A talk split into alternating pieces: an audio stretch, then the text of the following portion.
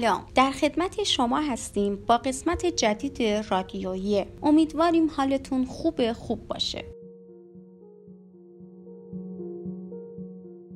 فروردین امسال هم داره متفاوت تر از هر سال دیگه سپری میشه. دور از خانواده هامون هستیم و انگار تو شهر و خونه های خودمون اسیر شدیم. الهی که بتونیم از کنار این روزا و شبهای دشوار با دستانی پر و امیدوار عبور کنیم. کتابی که امروز بهتون معرفی میشه می‌تونه برای کمرنگ کردن سختی ها و دلتنگی های این دوران خیلی مفید باشه. با خوندن این کتاب درد، ترس، فراغ، اسارت و امید رو به معنی واقعی حس می کنید. کتاب آسایشگاه 14 خاطرات برادر آزاده جناب آقای علی اکبر امیر احمدی به قلم زیبای دوست و هم استانی عزیزمون آقای محمد مهدی عبدالله زاده است. کتاب آسایشگاه 14 در دفتر فرهنگ و مطالعات پایداری حوزه هنری استان سمنان توسط انتشارات سوره مهر سال 1398 در 360 صفحه منتشر شده.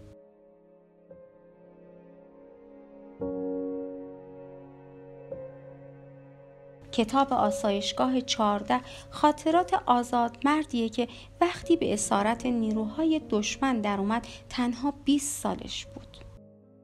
این کتاب با معرفی خانواده و دوران کودکی و تحصیلات آزاد شروع و با آشنایی به سیاست و ورود به جبهه ادامه پیدا می‌کنه. نحوه و دوران اسارت رو میگه. در کنار شکنجه های روحی و جسمی از آموزش ورزش های رسمی و زبان آلمانی صحبت می‌کنه.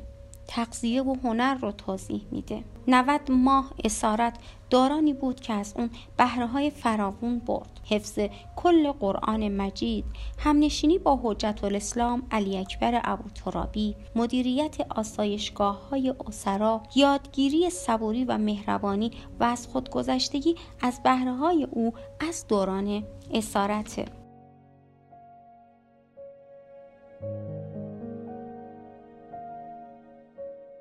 قلم ساده و روان این کتاب به همراه اتفاقات و هیجانهای موجود در اون شما رو تا آخر کتاب همراه خودش می‌بره.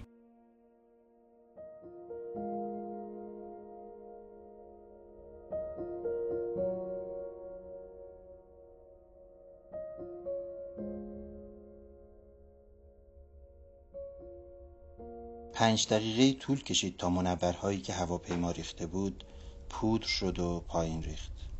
خاطرم جمع شد تا هوا تاریک باشد دنبال من نمی آیند. بلند شدم و نشستم. گفتم حالا جهتیابی کنم. دشمن مقابلم است. پس باید به طرف ایران بروم. هرچه تلاش کردم تا فکرم را جمع بکنم ببینم که ایران کدام طرف است اصلا ذهنم یاری نکرد و چیزی یادم نیامد. دلهوره داشتم و از طرفی هم قافلگیر شده بودم. برای همین نتوانستم تصمیم بگیرم.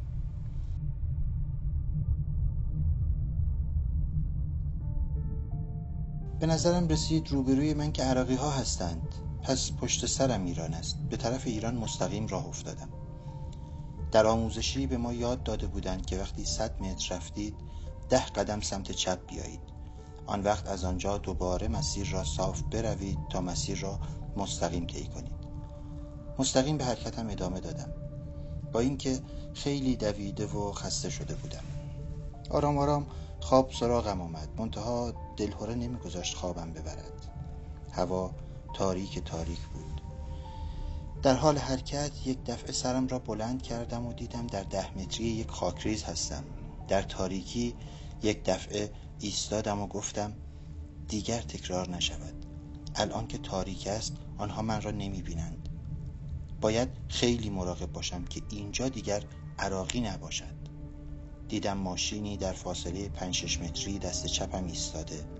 خواستم به طرف ماشین بروم. دوست قدم هم رفتم که ببینم ایرانی است یا عراقی که یک دفعه صدای بلدوزری را شنیدم.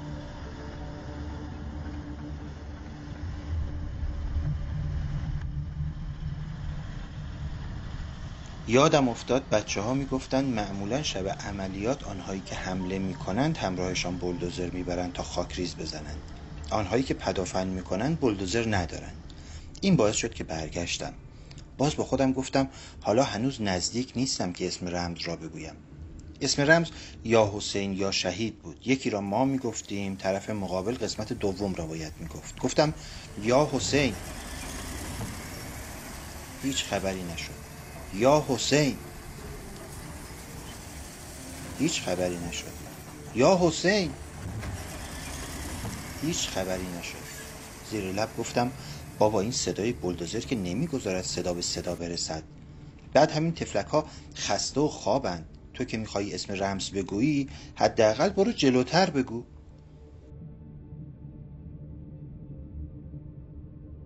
خاطر جمع شدم بلدوزر برای خودمان است. از چنگ بعضی ها در رفته بودم و برای همین با خیال راحت جلو رفتم. پای خاکریز رسیدم. همین که می‌خواستم بالا بروم به ذهنم گذشت نکند پاس بخش یک وقت بیدار باشد و من را لب خاکریز به رگبار ببندد. این چه بیعقلی است؟ حداقل چیزی بگویم که اگر آنها متوجه نشوند و خواب هم باشند اینجا دیگر از خواب بپرند. گفتم این دفعه یا شهید را می‌گویم که آنها بگویند یا حسین. گفتم یا شهید.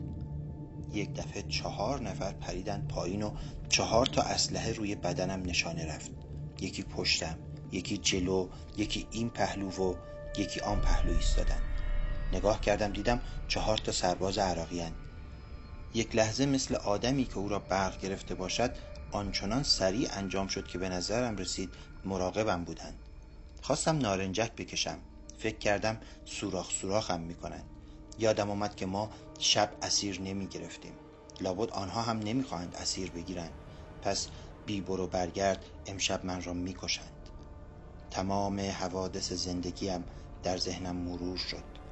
برای لحظاتی از این دنیا بیرون رفتم و نفهمیدم در چه فضایی هستم. بدترین لحظه اسارت همان لحظه اولی است که به دست نیروهای دشمن اسیر می‌شوی. من حتی تصورش را هم نمی کردم که به چنگ دشمن بیفتم. البته اسارت هم جزئی از جنگ است.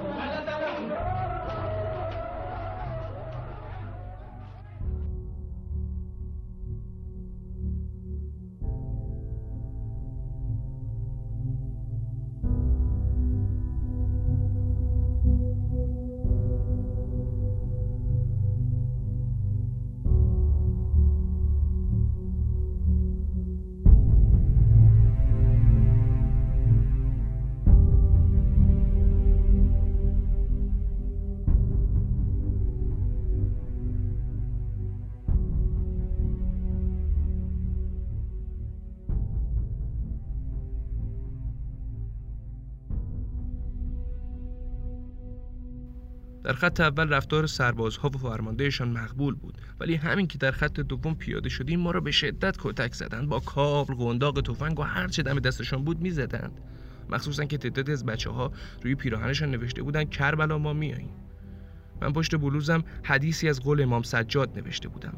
ان القتل لنا عادته و کرامتنا شهادته یعنی همانا کشته شدن عادت ما و شهادت کرامت ماست. هنوز پیشانی بند یا فاطمه زهرا به پیشانیم بود. 20 ساله بودم و هنوز صورتم به طور کامل مدر نیاورده بود. فقط قسمت چانم شبیه جزیره جزیره های جدا از هم ریش داشت. بسی ها جلو میآمدند و ریش من را به دستشان می‌گرفتند و تکان تکان می‌دادند.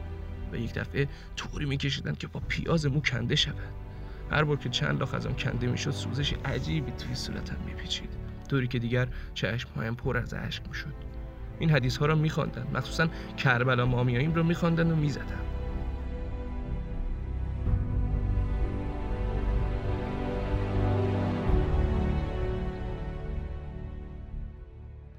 وقتی عقده هاشون را خالی کردند دوباره ما را سوار همان ماشین های آیفا کردند و به طرف مقر لشکرشان حرکت دادند.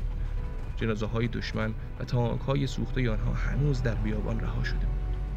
یعنی فرصت جمع آوری آنها را به دشمن نداده بودیم. شب اول رزمندگان ما تا نزدیکی های مقر لشکر آنها آمده بودند و ما آثار آن عملیات بزرگ را می‌دیدیم. بالاخره به مقر لشکر آنها رسیدیم.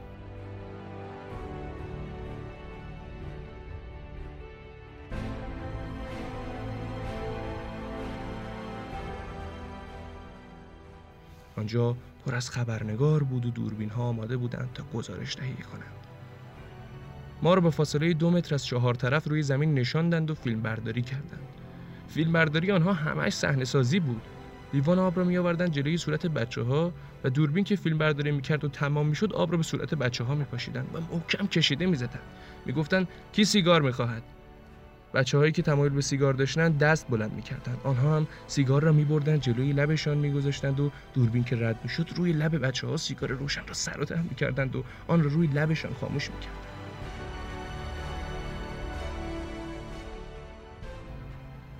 پشت سرم یک نفر ایستاده بود و با کابل سرشته‌ای به پشتم ضربه می‌زد و سیمها را به گردنم فرو می‌کرد تا چیزی می‌گفتم با پوتینش یک لگت به مهرهای پشتم می‌زد.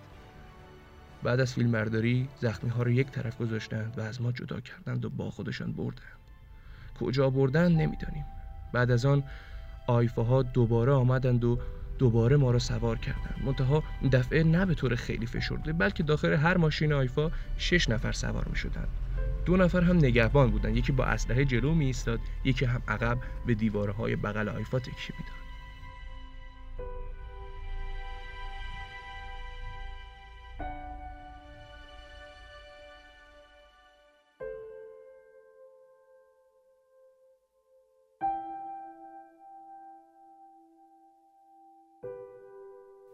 کاری از دفتر فرهنگ و مطالعات پایداری حوزه هنری استان سمنان